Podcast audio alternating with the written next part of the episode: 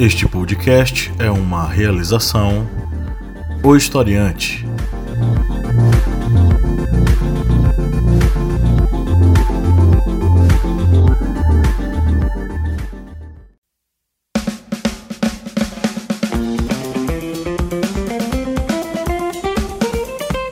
Arretadas. Vozes femininas sobre assuntos sociais.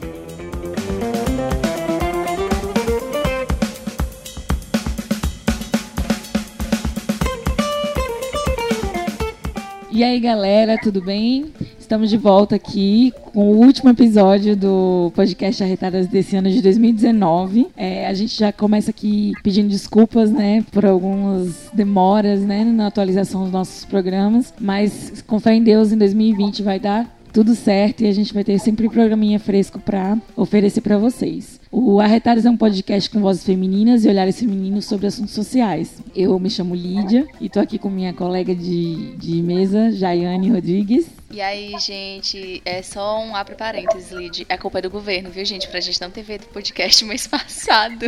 É verdade, é culpa do governo, gente. É sempre culpa do governo. Sempre. E, e bom, a gente tem uma convidada especial hoje, é a Luísa. Se apresenta aí, Luísa, para os nossos ouvintes. Olá, ouvintes do melhor podcast de todos os tempos. Me chamo Luísa, é, eu sou acadêmica de jornalismo, sou amapaense, aqui do extremo norte do Brasil. Sou fotógrafa, artista visual e feminista e está sendo uma honra participar desse podcast. E eu já acompanho desde o início e agora vou poder trocar uma ideia com vocês. Ótimo, muito bom saber que a gente tem ouvintes tão, tão bem preparadas, né? Para poder é, não só ouvir, como contribuir também. Contribuir também, né? É, inclusive, se, se vocês quiserem fazer parte do nosso Apoia-se, né? Quem estiver ouvindo, Arretadas fazem parte da família do historiante. E você também pode fazer parte dessa galera sendo um apoiador e contribuindo para o desenvolvimento desse nosso projeto. Acesse o apoia.se barra historiante e contribua a partir de R$ reais mensais. De quebra você entra para o grupo de benefícios, de benefícios do historiante.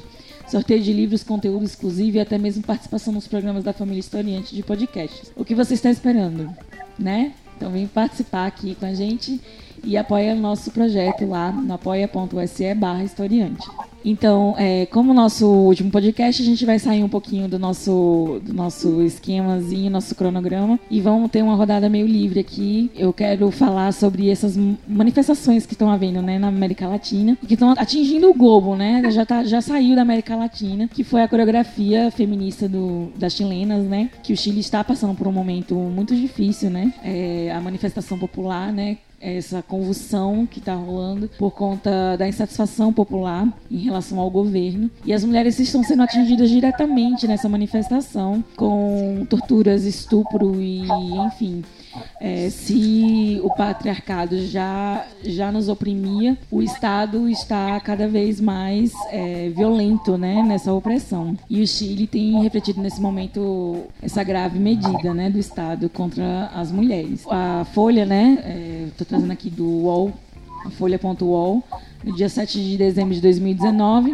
uma matéria trazida por Patrícia Pamplona, é, diz aqui, ao ritmo de uma marcha rápida, marcado por tambores, batidas de pés, música eletrônica e às vezes até apitos, um grupo de mulheres denuncia a violência de gênero cantando. O patriarcado é um juiz que nos julga por nascer, e nosso castigo é a violência que não vês. A letra é acompanhada por uma coreografia repetida por manifestantes vendadas com tecido preto. E a culpa não era minha, nem onde estava, nem o que vestia. Com um momento emblemático em que as mulheres apontam para frente e cantam o estuprador é você.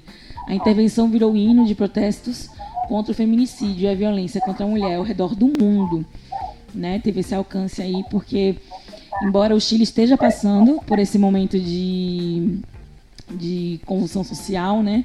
de manifestações e insatisfação popular, é, as mulheres resolveram aproveitar esse momento para se manifestar, né? Afinal de contas, é, elas estão realmente sendo oprimidas de uma forma mais, mais, como eu posso dizer, mais violenta, né? Porque é, a gente não ouve que homens foram estuprados por ter opinião, Sim. né? Que homens é, foram tiveram crimes de cunho sexual por conta da sua opinião. Então, é, mas enfim, não é um grito só, só por insatisfação social, pelas diferenças sociais que estão havendo no Chile, mas um grito todo nosso, né, do mundo inteiro, de mulheres que sofrem diariamente, independentemente se o Estado está em convulsão social ou não, né? Enfim, aqui diz, né, a, a, letra da música que eu achei muito legal, vou repetir, né? O patriarcado é um juiz que nos julga por nascer e nosso castigo é a violência que não vês. O patriarcado é um juiz que nos julga por nascer e nosso castigo é uma violência que já vês. Feminicídio, impunidade para o meu assassino. É o desaparecimento, é a violação. E a culpa não era minha, nem onde estava, nem como vestia. O estuprador era você, o estuprador é você. É a PM, são os juízes, é o Estado, o presidente, o Estado opressor é um macho estuprador. O estuprador era você, o estuprador é você. É, dorme tranquila, menino inocente, sem que preocupar com o bandido, sem se preocupar com o bandido, que por teus sonhos doces e sorridentes vela teu amante policial. É bem pesado, né? O estuprador é uhum. é você. É, ele, ela foi criada pelo coletivo chileno Las Teses. A performance começou em Valparaíso em 20 de novembro. O intuito era estrear no, estrear no Dia Internacional do Combate à Violência contra a Mulher, em 25 de novembro, mas elas adiantaram a apresentação devido às denúncias de abusos durante o protesto que tomam as ruas do Chile desde 18 de outubro. Ao menos 23 pessoas foram mortas nas manifestações e o Instituto Nacional de Direitos Humanos aponta cerca de 2 mil feridos. Organizações de saúde afirmam que mais de 280 pessoas tiveram dano ocular grave por disparos de bala de borracha. Bom, rapidamente a canção e a coreografia das Las Teses tomaram o mundo em menos de 48 horas. A música foi adaptada para o francês e vista também em Londres, Buenos Aires e a cidade do México. Há ainda vídeos gravados em Sydney, na Austrália e Madrid. Eu até fico arrepiada, gente, porque é, é um grito que ecoa pelo mundo, é um grito nosso, né? Por trás do coletivo há quatro mulheres mulheres, as artistas Síbila Sotomayor e Daphne Valdes, a desenhista Paula Cometa e a figurinista Lea Cáceres, todas com 31 anos. Essa canção chega a se transformar nessa performance a partir de um chamado de diferentes artistas cênicas perdão, de Valparaíso para gerar intervenções nas ruas, afirmou o coletivo em declaração pública ao jornal chileno The Clinic. Enfim, é uma matéria comprida, eu já li bastante dela aqui. É, e a ideia é que a gente. Bom, a Luísa está no Amapá, ela está no norte, né? É, recentemente, eu não sei se foi no Arretadas ou no, ou no Historiante, é, eu trouxe alguns dados sobre é, a, o machismo, né? E as regiões que é mais forte, tanto os crimes é, de feminicídio, é, quanto o machismo são nas regiões norte e nordeste, né? Sim. E, e enfim, é, a gente não pode calar, né? E a, as chilenas estão sofrendo, né? É, por conta de, desse momento, dessa, desse atual, desse atual é, problema no Chile, mas a nossa luta é diária, né? Então, em qualquer lugar do mundo a gente está vendo que as mulheres elas sofrem todo tipo de machismo, né? E aí eu, a gente convida a Luísa hoje, né, para poder dar o seu olhar também sobre a sua região, né, em relação ao não só ao acontecimento, mas o cotidiano da mulher, né? Isso. Os movimentos também, né, que existem lá, que a gente veio desse movimento global, né, que aconteceu em Santiago, no Chile, que partiu do Chile mas que gera reflexo não só nas capitais brasileiras, mas também no interior. A Luísa está na capital, né, do Amapá, mas também acho que você talvez você conheça, Luísa, a realidade das cidades vizinhas aí do Amapá e de outros estados Sim, aí do com norte. Certeza. Não só, tipo, eu estou na capital do Amapá, mas o Amapá não deixa de ser o interior do Brasil, de certa forma. Então, é, essa é a perspectiva que acabam tendo da gente e por estar numa espécie de isolamento, né, dentro da Amazônia, a violência contra a mulher que nós somos submetidas aqui tem suas especificidades. É, eu digo isso porque eu passei um ano e meio, mais ou menos, estudando, pesquisando, né, e fazendo um trabalho de reportagem que eu digo que foi o trabalho de reportagem mais difícil da minha vida, porque foi um trabalho de campo sobre a exploração sexual é, infantil nas regiões de garimpo e pude compreender que ah, esse tipo de violência, né, são várias as violências que nós somos submetidas, mas essa violência em específico, principalmente as relações incestuosas, é algo cultural, ela está na dimensão da cultura, ela não está só na dimensão da violência, né? Como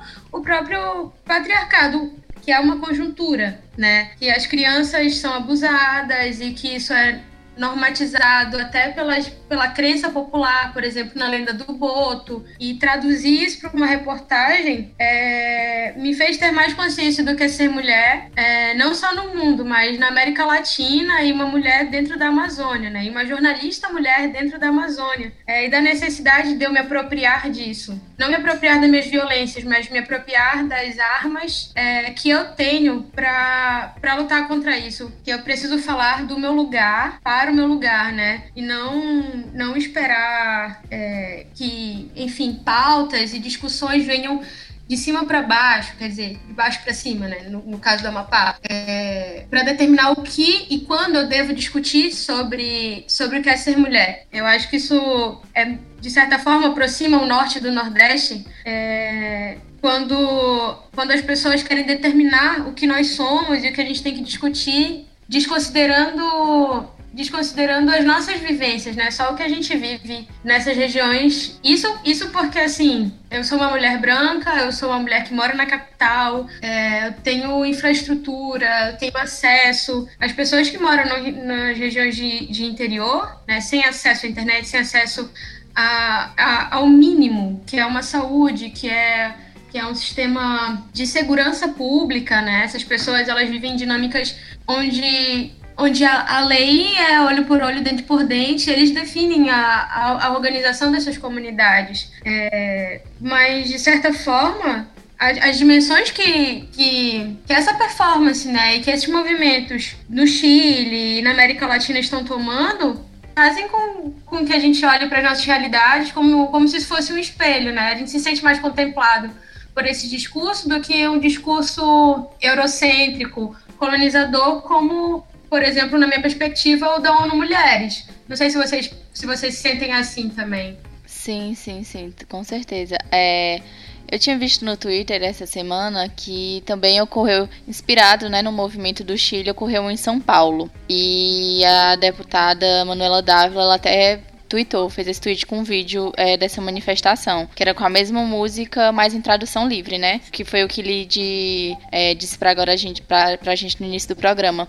E eu vi muitas críticas em relação a esses, esses movimentos feitos fora do Chile, como se essa narrativa política não funcionasse da mesma forma aqui, porque a narrativa política lá no Chile, enfim, a, a canção foi feita é, devido a algo específico, que no caso foram os estupros, né? E os casos de abusos sexuais, que eu acho que ultrapassou, salvo engano, 70 e mais de 30 estupros. Então, eu, às vezes, eu fico pensando se essas narrativas feministas, políticas, enfim, às vezes conseguem realmente abraçar ou se torna muito esse discurso de lacração que, infelizmente, é, prejudica muita gente no movimento feminista. Aí eu fiquei um pouco pensando. Tanto que eu olhei o vídeo, eu falei, deixa eu procurar aqui uma mulher negra que tá nesse vídeo e tal. Mas não deixa de ser válido, né? Mas, sei lá, é muito louco. É, quando você começou a conversar com a gente, em off, antes de começar o programa, é, você falou muito sobre os privilégios, né? Sobre uhum. os locais que você ocupa, socialmente falando, que são lugares de privilégio. Eu e Jai também somos mulheres brancas, né? É,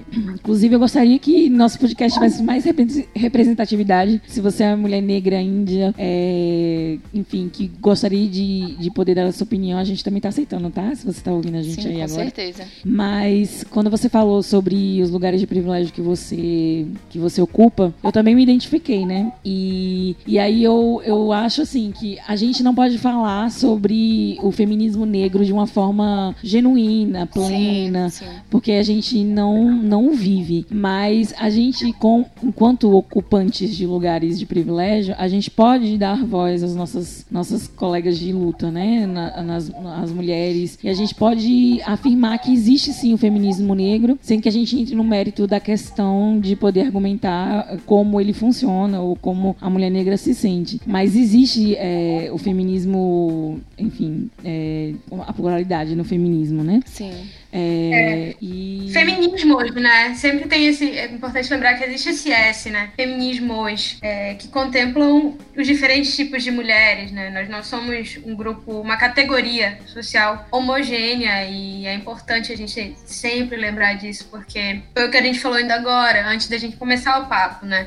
É, o que nós, enquanto mulheres latinas, passamos é, não é a mesma realidade que uma, uma mulher de, de grandes, grandes centros econômicos e países super desenvolvidos é, passam. E isso desde, desde a questão da legalização do aborto, por exemplo, que é algo que muitos países Sim. já que nem se discute mais, né? É uma questão de saúde pública e nós, nós enfrentamos ainda, por exemplo, no, no Brasil, a, a cultura cristã determinando essas decisões é, políticas, jurídicas e de saúde pública, né? De direitos básicos é, e, e, que elas estão mil anos-luz em relação aos direitos, né? E como é que eu posso querer equiparar é, claro que todas nós estamos sujeitas a um tipo de violência, mas se eu paro e penso, se eu, se eu tenho é, uma relação, um, um, se eu ocupo uma posição de privilégio como mulher branca, como mulher classe média, numa, numa sociedade racista como o Brasil, uma, uma mulher europeia é, ocupa uma, uma posição, uma mulher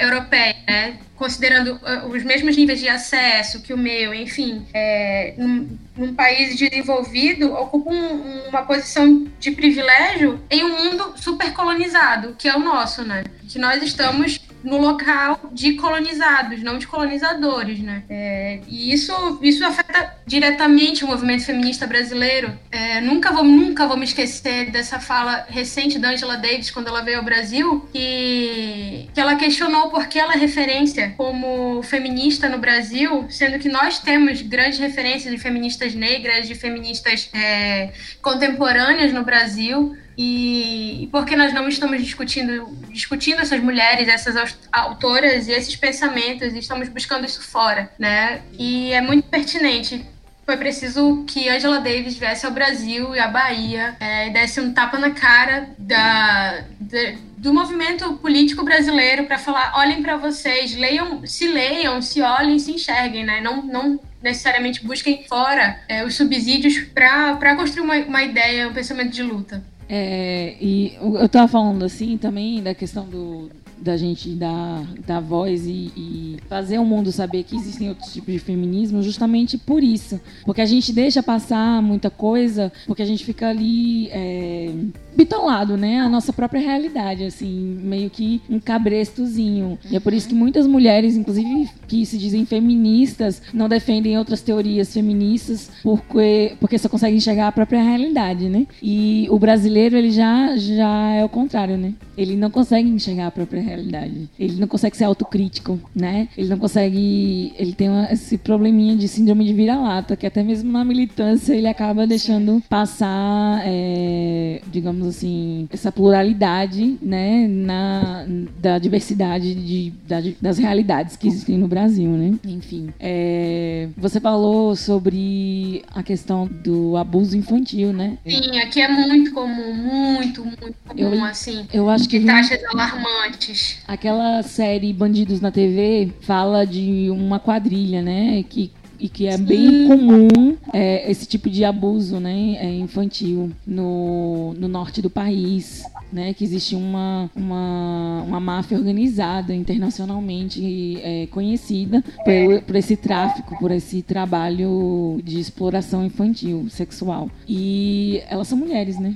Elas Sim. são mulheres. Elas, elas vão ser nós, né? Futuramente. Elas serão mulheres de fato. Mas é o corpo feminino, né? Que é abusado, e, enfim. E a gente pode dizer que é um, é um feminismo, né? Sim. É a comercialização. É, e aqui, Amapá, por exemplo, que é que está ao extremo norte, tem a região fronteiriça, né, com a, Guiana Francesa, ali no Oiapoque. Então, para além desse abuso, existe o, o risco eminente que as crianças passam de tráfico humano, né? É, que não existe uma uma política, nunca houve uma política de, de segurança nacional para proteger essas crianças, né? As crianças, elas são ah, de responsabilidade coletiva. Isso não só, não só o Estatuto da Criança e do Adolescente fala, mas... Mas a Constituição também fala que a, é, que a população ela tem que, que se preservar, é, né, ser responsável pelo, pelo bem-estar. Pela integridade da criança. E isso não existe. Isso não existe é, desde, desde o núcleo família, porque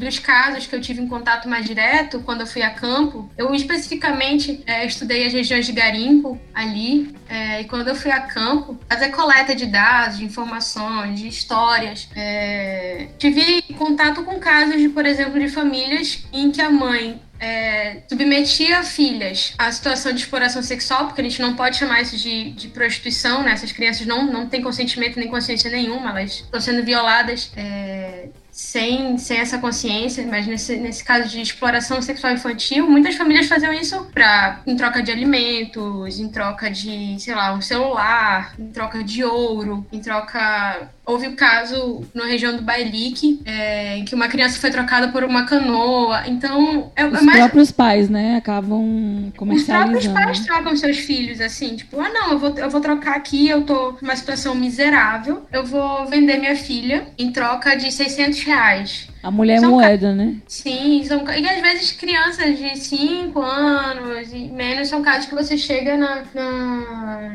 na defensoria ou no, no conselho tutelar e acaba lendo assim precisa ter estômago para ter acesso às histórias e que, e que, sabe que é só uma pontinha do iceberg, porque muitas nem chegam, muitos casos nem não dá nem para considerar a estatística registrada, né? Porque muitos casos não são nem denunciados, porque isso ameaça a honra da família e ameaça a honra paterna, né? Sempre girando em torno do homem. É, e aí eu fico, eu, eu, olho, me deparo depois de me deparar isso, né? De, de tomar consciência da dimensão da violência, porque a gente parece que nunca de fato vai ter dimensão do tanto de violência, de, de todos os tipos de violência que nós somos sujeitas enquanto mulheres, mulheres que nascem mulheres, porque que nascem mulheres do sexo feminino, porque isso, se a gente for parar para pensar que nós furamos a orelha é, quando saímos da maternidade para sermos identificadas como mulheres, sem o nosso é consentimento, né?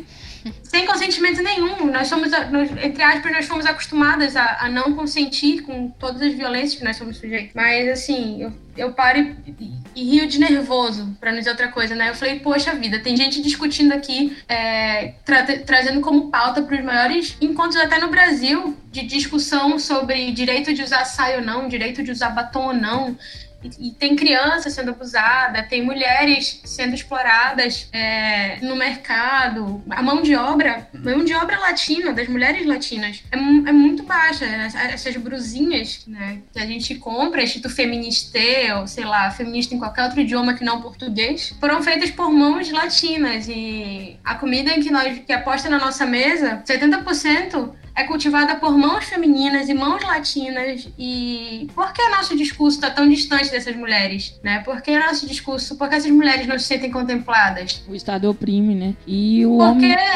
né, é, eu, sou, eu sou. A minha realidade latina é diferente da delas, porque eu não consigo me enxergar nessas mulheres. Isso, isso tem que ser problematizado. Eu acho que é aí que a gente. Eu acho que é aí que a gente entra no ponto que os movimentos muitas vezes não representam é, boa parte das mulheres. E quando a gente parte para o norte e nordeste Nordeste principalmente. Por exemplo, se a gente lançar esse movimento aqui no Norte Nordeste, é, nós que somos feministas, claro, que somos, que se temos é, acesso a esse tipo de discussão, nós vamos se sentir representadas e vamos, saber, vamos entender o que é que nós estamos discutindo. Mas no caso, que, por exemplo, que você citou, Luísa, que essas mulheres, esses debates não conseguem chegar até elas, eu acho que é basicamente isso, que nós muitas vezes deixamos esse discurso centralizado, nós não conseguimos descentralizar. Por isso que eu acho muito bacana a gente divulgar é, coletivos que existem na periferia, nas periferias, de mulheres né, periféricas, é, nem sei se é desse termo, né, que que usa. É, esse, existe algum coletivo, Luiz, inclusive no norte, é, sobre esses casos em específico? Um coletivo, algum movimento que denuncie, enfim, que faça alguma compilação de dados? no Amapá não existe um movimento específico em defesa assim da criança. Existem projetos é, supostamente liderados por deputados, mas, mas a gente sabe que são projetos que não são efetivos, né? São uhum. projetos que, na verdade, existem ali para que aquela figura pública fale: eu estou fazendo alguma coisa por vocês. Sim. É, mas no Amapá, por exemplo, não existem é, projetos direcionados à infância, não direcionados à infância, à proteção da criança em relação a isso. Mas é de, é de conhecimento coletivo que se passa, né? Quase todos os projetos direcionados para crianças nessas regiões são projetos religiosos, né? Quase nenhum, nenhum projeto feminista, mas assim, a maioria é religiosa. As mães levam as filhas para a igreja para que as filhas, né? Pregar alguma... submissão feminina, né?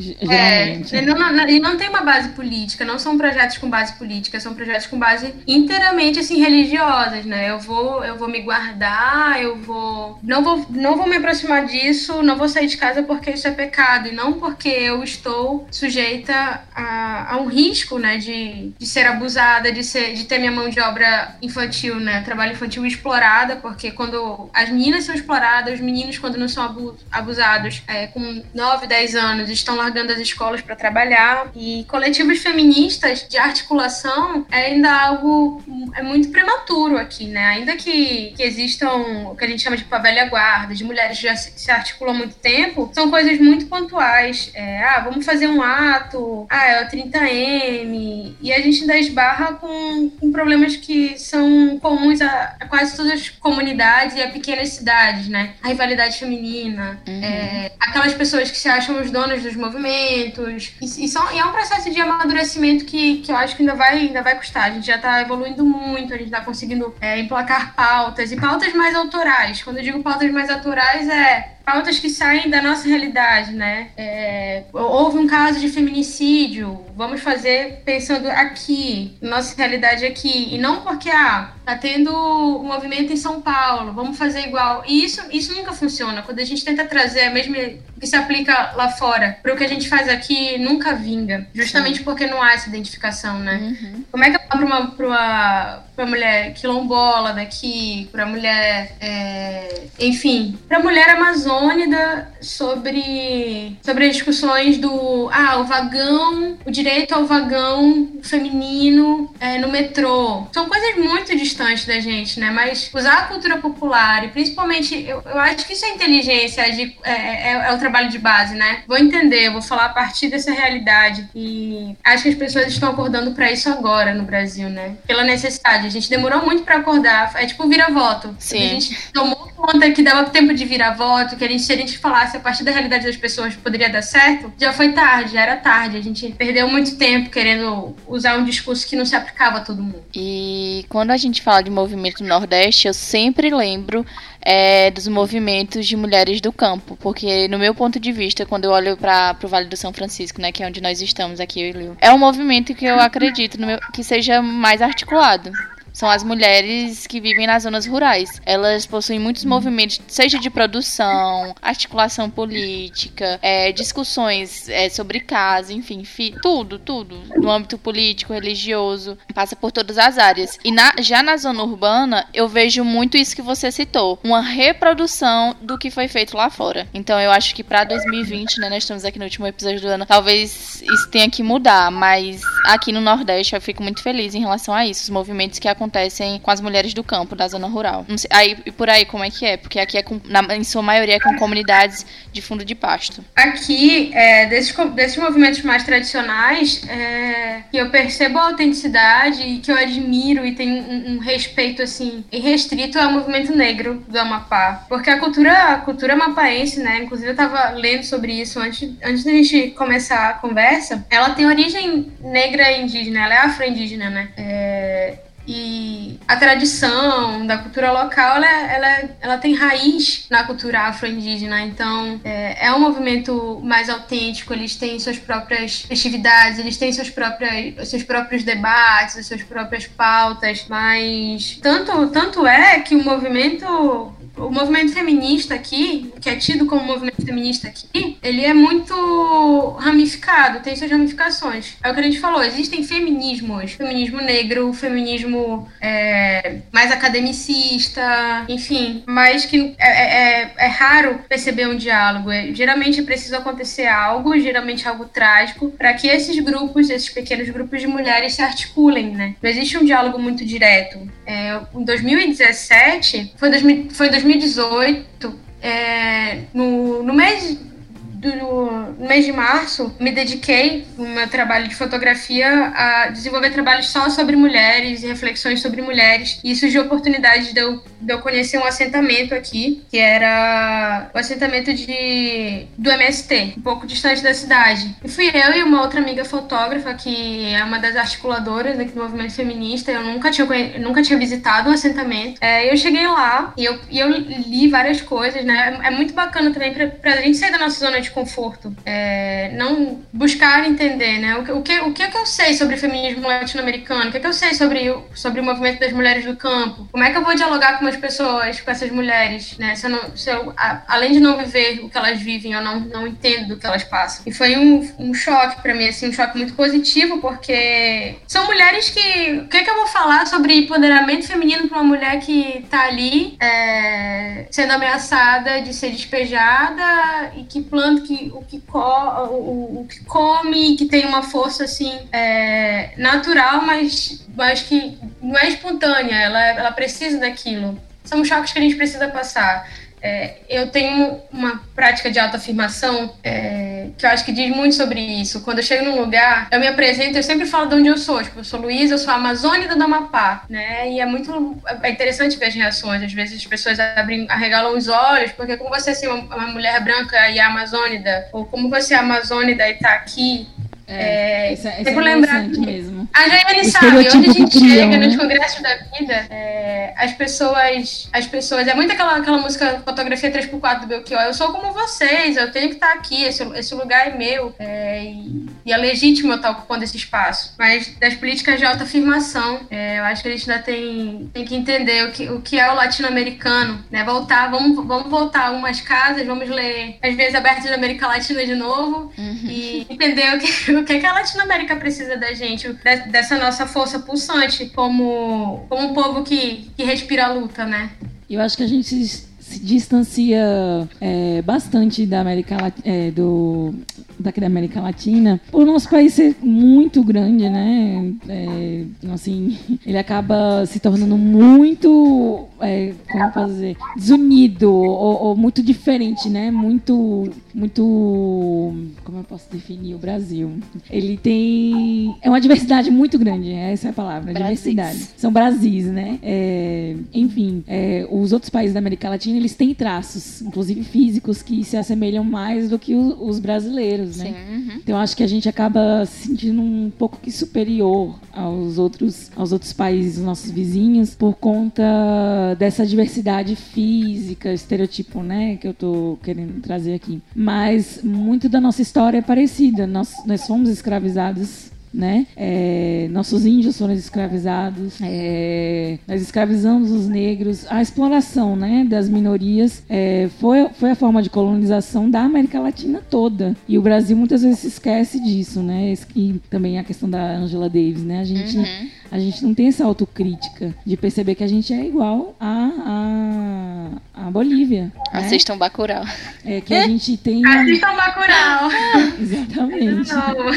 Muito bom. Bacurau é, é, realmente o filme do ano, né? Eu tá... acho que o Bacurau foi, foi a síntese disso aí, né? Sim, Sim. ele, o Bacurau ele, ele, ele é inspirador, na verdade, né? Porque ele traz o que, o que a gente deveria ser, né? Assim, um tapa na cara do sulista. Perdão, quem é.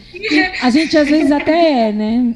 Mais unidos do que o, o pessoal do sul, sudeste. É mais é, bairrista, assim, é, defende é, cultura, raiz. Mas o Brasil como um todo tem que se tocar e entender, né, que a gente, a gente é latino-americano, né? Sim. Não é só o Belchior que é latino-americano, todo mundo é. Sim.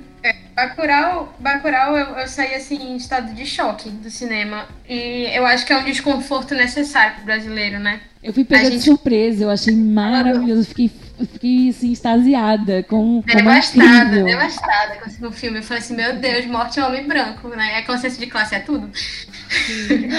É exatamente e, isso, consciência de classe, né? É, e, mas assim, eu acho que foi quase um manual. Aquele filme é um manual, assim. Inspirador. Pode, é um manual do que. De, de, como a gente deve fazer, né? Peraí, é, nós por nós e fogo, fogo na galera, porque é, eu, eu, acho, eu acho necessário isso também de radicalizar. O radicalismo ele é necessário, às vezes. Uhum. É, é, mudança, eu, né? Eu, eu, eu, me sinto muito inspirada, muito inspirada. Acima de tudo, eu tô muito inspirada pelo que tá acontecendo no Chile. É, é, é, triste, é frustrante ver que as pessoas estão radicalizando por necessidade, é, mas, mas a gente olha e percebe que nós não estamos muito distantes dessa realidade chilena, né? Se a gente não tiver consciente de que a qualquer, a qualquer momento nós podemos estar, nós poderemos estar passando por isso também, uhum. principalmente tem aquela frase é, uma frase, eu acho que é, é, é, da Simone de Beauvoir, que ela fala que basta uma crise é, política, econômica e religiosa para que os direitos das mulheres sejam questionados. E isso, isso já. A gente já enfrentou isso esse ano, né? É, em relação a, ao aborto ser proibido em todas Sim. as instâncias. É claro que, que essa, essas decisões elas, elas vão tendo reviravoltas, algumas passam, outras não passam, mas que o tempo inteiro é, eu olho para o Brasil como se, se isso fosse uma distopia. E aí eu olho para o Chile e penso, é, poderiam né? Sermos nós, né? Uhum. E que é, que é, necessário a gente se rebelar. É necessário que essa, que essa primavera latina, essa primavera feminista latina é, chegue, chegue ao Brasil. Sim, agora para. Acho que foi Lula que falou, né? Não, perdão, não vou falar o nome. Mas é, que as mulheres iam salvar, né? O Brasil. Sim. No meu ponto de vista, o movimento mais inspirador dos últimos anos, fora a primavera feminista né, de 2015, foi o Ele Não do ano passado. Foi a primeira vez na minha vida que na minha cidade natal, que é Tauá, no Ceará, acho que tem 60 mil habitantes. E as pessoas não são politizadas, não costumam ir pras ruas, enfim, protestar. E houve lá, até lá teve movimento, ele não. E não foi só Nossa, político, eu, né? Foi só nós. Nossos corpos não têm donos. Exatamente. Chega de violência. né? No ele não, sem entender que sim, isso era uma, uma, um grito feminista. Eu acho que tem que seguir nesses quatro anos esse ele não mesmo, porque é uma denúncia ao governo que é. Vale, minha gente. É o mais opressor. Em todos os sentidos. Nós somos oprimidas, é. inclusive. E violenta também, né? Sim. Oprime violenta. É, eu acho que o, o, não no Brasil, assim, foi, foi o, a expressão máxima daquele. Daquela frase da ONU que fala he for she, que, que ninguém entende, que é super liberal. Viveu isso na prática, né? Todo mundo em defesa, é, de fato, das mulheres, né? Do, dos nossos direitos, da nossa existência. Foi, foi o que me fortaleceu, assim. Durante o período eleitoral, era onde era a minha base, era onde eu conseguia permanecer em pé e minimamente sã. Sim. É, eu ia até falar agora da, da Joyce Haussmann, né? Que, que ela levantou muito a bandeira conservadora, uhum. é, defendeu até o último momento que ela não sofria feminismo, ou que ela se impunha e os homens respeitavam Botava foto ela. de mulheres nuas, né? No Twitter, dizendo, olha, aqui é os movimentos feministas e tal. Sim, ela perseguia as feministas, Sim. né? Uhum. Assim como a Zambelli. E hoje ela se vê numa situação de que ela finalmente entendeu na pele como funciona o machismo, né? O patriarcado enfim. Quando ela finalmente entendeu que ela não faz parte do sistema, porque ela não é homem. Ela é oprimida do sistema. Exatamente. É. Então, assim, eu acho que é, ela hoje é um ótimo modelo para as mulheres que ainda tinham dúvidas ou as mulheres que ainda não entenderam, né, o, a sua relevância social, como a, a própria Zambelli, né, que era muito amiga da Hausmann e hoje está perseguindo a Hausmann uhum. é, só para poder se encaixar, para poder ser aceita no, no padrão, né? Então, assim, é, em muitas áreas, né, o feminismo, ele, ele ainda falta crescer, né? E eu acho que nessa questão da, da política, né, hoje, é, com esse governo opressor, é, as próprias mulheres talvez comecem, né, quem sabe, a se revelar, a se rebelar, no caso, né? Nós mulheres de esquerdas, porque elas entendem o seu, o seu papel ali, né? Mas, é, quem sabe com esse desgoverno, né, com essa cabeça maluca do Bolsonaro, é, essas mulheres que não entendiam o feminismo, como é o caso da Joyce, possam aos poucos, né, uhum. começarem a, a ficha cair, enfim, e infelizmente sofram, como a Joyce sofreu, para poder entender ou pelo menos para poder, é, como eu posso explicar, aprender, né? É, não que... só entender, aprender é, qual a sua relevância social, né? Você não tá lá para passar pano para macho. Sim. Tá lá para representar um grupo, uma voz, enfim, que é o caso da Damaris também, né? Sim, sim, sim. É, e é muito louco que ainda hoje a gente vê que existe uma visão muito distorcida sobre esses movimentos que é só mulher nua queimando sutiã nas ruas. E ninguém lembra, né, das questões históricas que se hoje nós votamos foi graças a esses movimentos feministas que muitas mulheres morreram, né, inclusive foram presas, torturadas e que depois da ditadura aqui no Brasil e que aí foi ressurgir realmente esses movimentos, porque não tinha nem como muitas vezes você sair na roupa e tu morria, literalmente. Então acho que ainda também é muito novo esse ressurgimento dos movimentos feministas aqui no Brasil. E novas lutas eu acho que estão surgindo. Enfim, uma nova geração aí também está começando a participar. Eu acho que toda luta é válida. E eu me orgulho muito da nossa geração, assim, de feministas. É, em, né? em parte não, porque nós somos um movimento que nós ainda não aprendemos a sair de fato do virtual, da internet. A gente sabe usar isso como alicerce, mas a gente não sabe equilibrar isso. É, e... A linha tênue é... entre militar não, e a gente hater, consegue né? fazer militar do sofá. Sim, militante sofá. É tanta informação que às vezes a gente não consegue fazer um recorte. Mas para aqueles que se dispõem a usar essa, esse acesso à informação, essa tecnologia para potencializar uma ideia, é, eu acredito que a nossa geração de mulheres feministas no Brasil é, tem, tá mais consciente do, do, local que a gente ocupa, né? Desse nosso, nesse nosso lugar de fala, né? De saber que eu, eu, eu falo por mim, mas eu não falo pela, pela minha companheira de luta, que não vive as mesmas coisas que eu. É, mas nós temos que falar, nós temos que abrir esses canais para que uma fale, para todas falem, é, e que a gente consiga, assim, criar um, um brado, né? Um coro de falarmos juntas. Eu acho que a gente está mais, mais engajado, assim, mais, mais expertise nesse sentido de. Eu, eu tô falando daqui, eu sei, eu sei qual é o meu lugar, né? Tem, a gente tem mais acesso, tem mais referência para saber quem são, quem são as nossas inspirações dentro e fora da internet. A gente consegue. Hoje em dia a gente consegue abrir o Instagram e, e, e consumir um conteúdo sobre, por exemplo, feminismo, é, um conteúdo de verdade, um conteúdo bem produzido, é como se fosse uma espécie de estudo. É, e ali dentro de uma rede social. Eu acho, acho lindo, acho a melhor parte de fazer parte dessa, dessa geração tecnológica, Millennium. Show. Alguma consideração, Luísa? Eu quero mais uma vez agradecer a oportunidade é, de estar participando da Retadas como uma mulher nortista e considerando a, a, as minhas vivências, né, a do norte me sinto, me sinto próxima é, das mulheres nordestinas e esse trabalho, que esse projeto se perpetue, né? Que mais mulheres se sintam inspiradas a abrir canais de discussões. Né? A gente sempre acha que é, vai ser só mais um e nunca é só mais um, porque cada trabalho tem seu valor, né? É, tem a sua autenticidade. Então, obrigada pela oportunidade. Eu, eu fico muito feliz de estar fechando, de vocês estarem fechando o ano com uma discussão tão pertinente, né? Que, esse, que essa discussão reverbere é, na consciência das pessoas, que elas possam olhar para que as mulheres possam olhar para suas existências de forma diferente depois dessa discussão, né? Hum. É isso. Sim. É, bom, a gente fez é, fora do, do padrão, né? Nosso programa não segue nosso cronograma habitual, mas é, eu gostaria que vocês pudessem indicar alguma coisa da área CUT, né? Das, da indicações, né? É, entretenimento, para que agregue mais valor à nossa discussão, né? E, enfim, outras pessoas possam ver de outro ângulo, interessar-se pelo assunto a partir desse, dessa indicação. Seja um filme, uma música, uma série, uma matéria, uma página, algo que você acha relevante para o nosso assunto de hoje. Você indicaria alguma coisa, Luísa? Eu indicaria. Você é... Pode falar até do seu trabalho, viu? Se você tiver aí para a gente poder dar uma divulgada.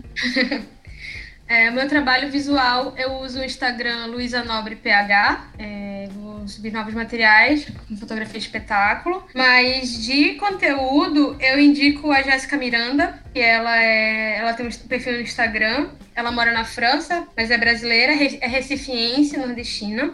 Ela é socióloga política, filósofa estoica e feminista radical. Já gostei. E, com frequência, é, a Jéssica posta discussões, desafios, é, lives. O conteúdo dela é quase que assistir uma aula. Eu aprendo muito com a Jéssica. Eu conheci autoras incríveis é, através dela, como a Simone Weil, que é da mesma geração da Simone de Beauvoir. Aprendi mais sobre o, o feminismo em si é, com o conteúdo dela e é um conteúdo acessível porque ela pega a teoria pura, transforma aquilo num, numa publicação no Instagram. Você, você se sente próximo da filosofia, você se sente próximo dos autores. Eu acho que é para quem quer se aprofundar em feminismo, é, através de uma referência brasileira atual, eu indico a Jéssica Miranda. É sensacional o trabalho dela. Precisa ser fortalecido. É, hoje eu também vou indicar uma mulher, a Débora Baldin. Eu acho incrível, eu acompanho muito ela no Instagram.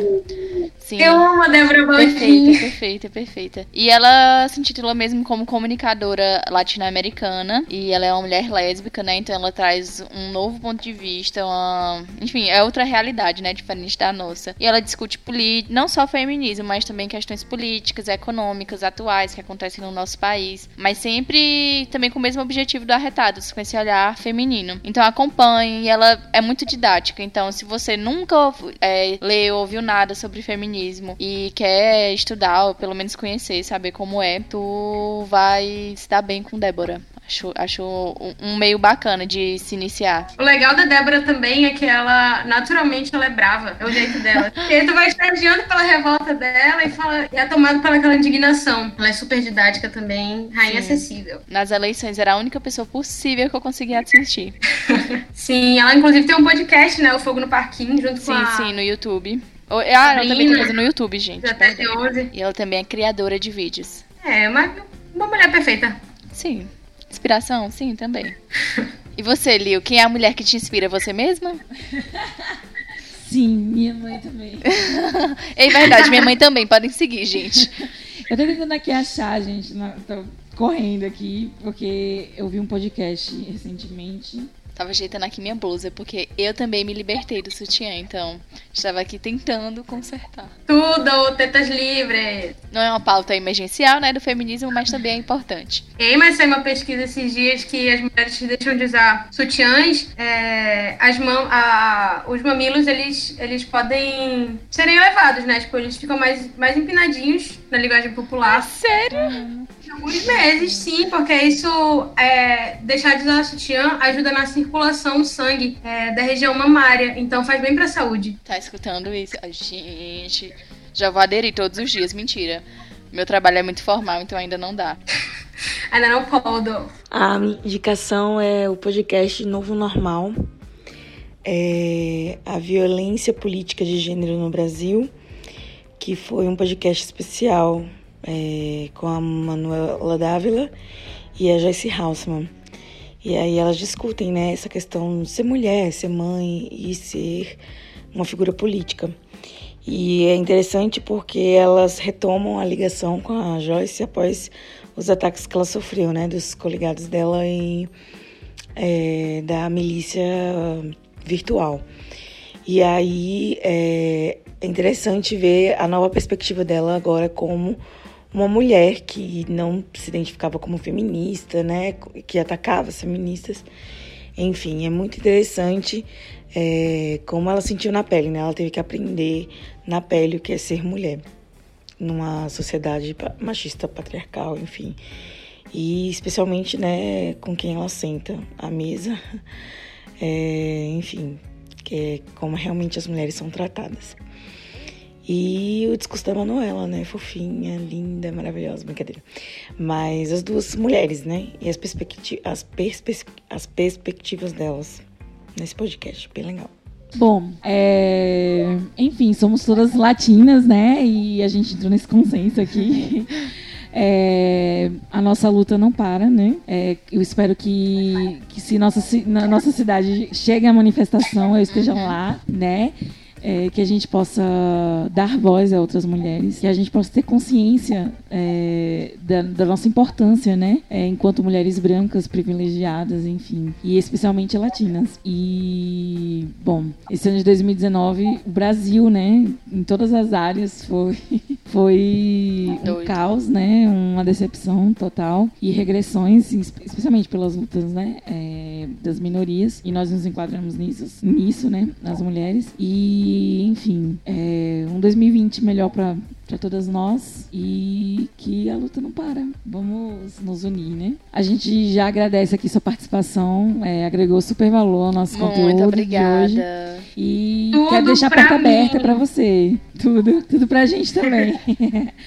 Deixar a porta aberta para você, que você possa trazer, é, é, possa voltar, né, na verdade, trazer mais conteúdo pra agora, gente. vai estar aqui próximo ano. Será muito... ano que vem a gente vai gravar um novo app. Pessoalmente, né? Você sabendo que você vem aqui. Vou, vou sim, vou em setembro. Legal. Então já vamos agendar aí e marcar um, um podcast é, com sua presença na mesa, tá bom? Obrigada, Luísa. E é isso. Terminamos. É isso aí, gente. Até 2020. 2019 até 2020. É, a gente vai achar uma forma mais, mais dinâmica de poder trazer é, os podcasts arretadas é, de uma forma mais frequente, né? De uma, uhum. uma constância maior. É, nos aguardem e apostem na gente, confiem na gente e sejam nossos apoiadores, nosso, sejam nossos apoiadores. Justamente, minha gente, né? por favor.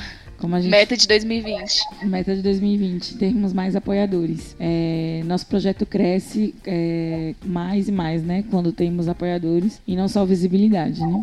Enfim, é, acessem, né? Interessados, acessem o apoia.se barra historiante e faça parte da nossa família, né? Eu trouxe no começo do programa todos os benefícios que a gente, que você como apoiador pode ter. É, e você não só ajuda o historiante, você ajuda todos os projetos que o historiante é, faz parte, que o Arretadas também é da família do historiante, enfim. É, é isso aí, Jai. Palavras de luz, axé, como é?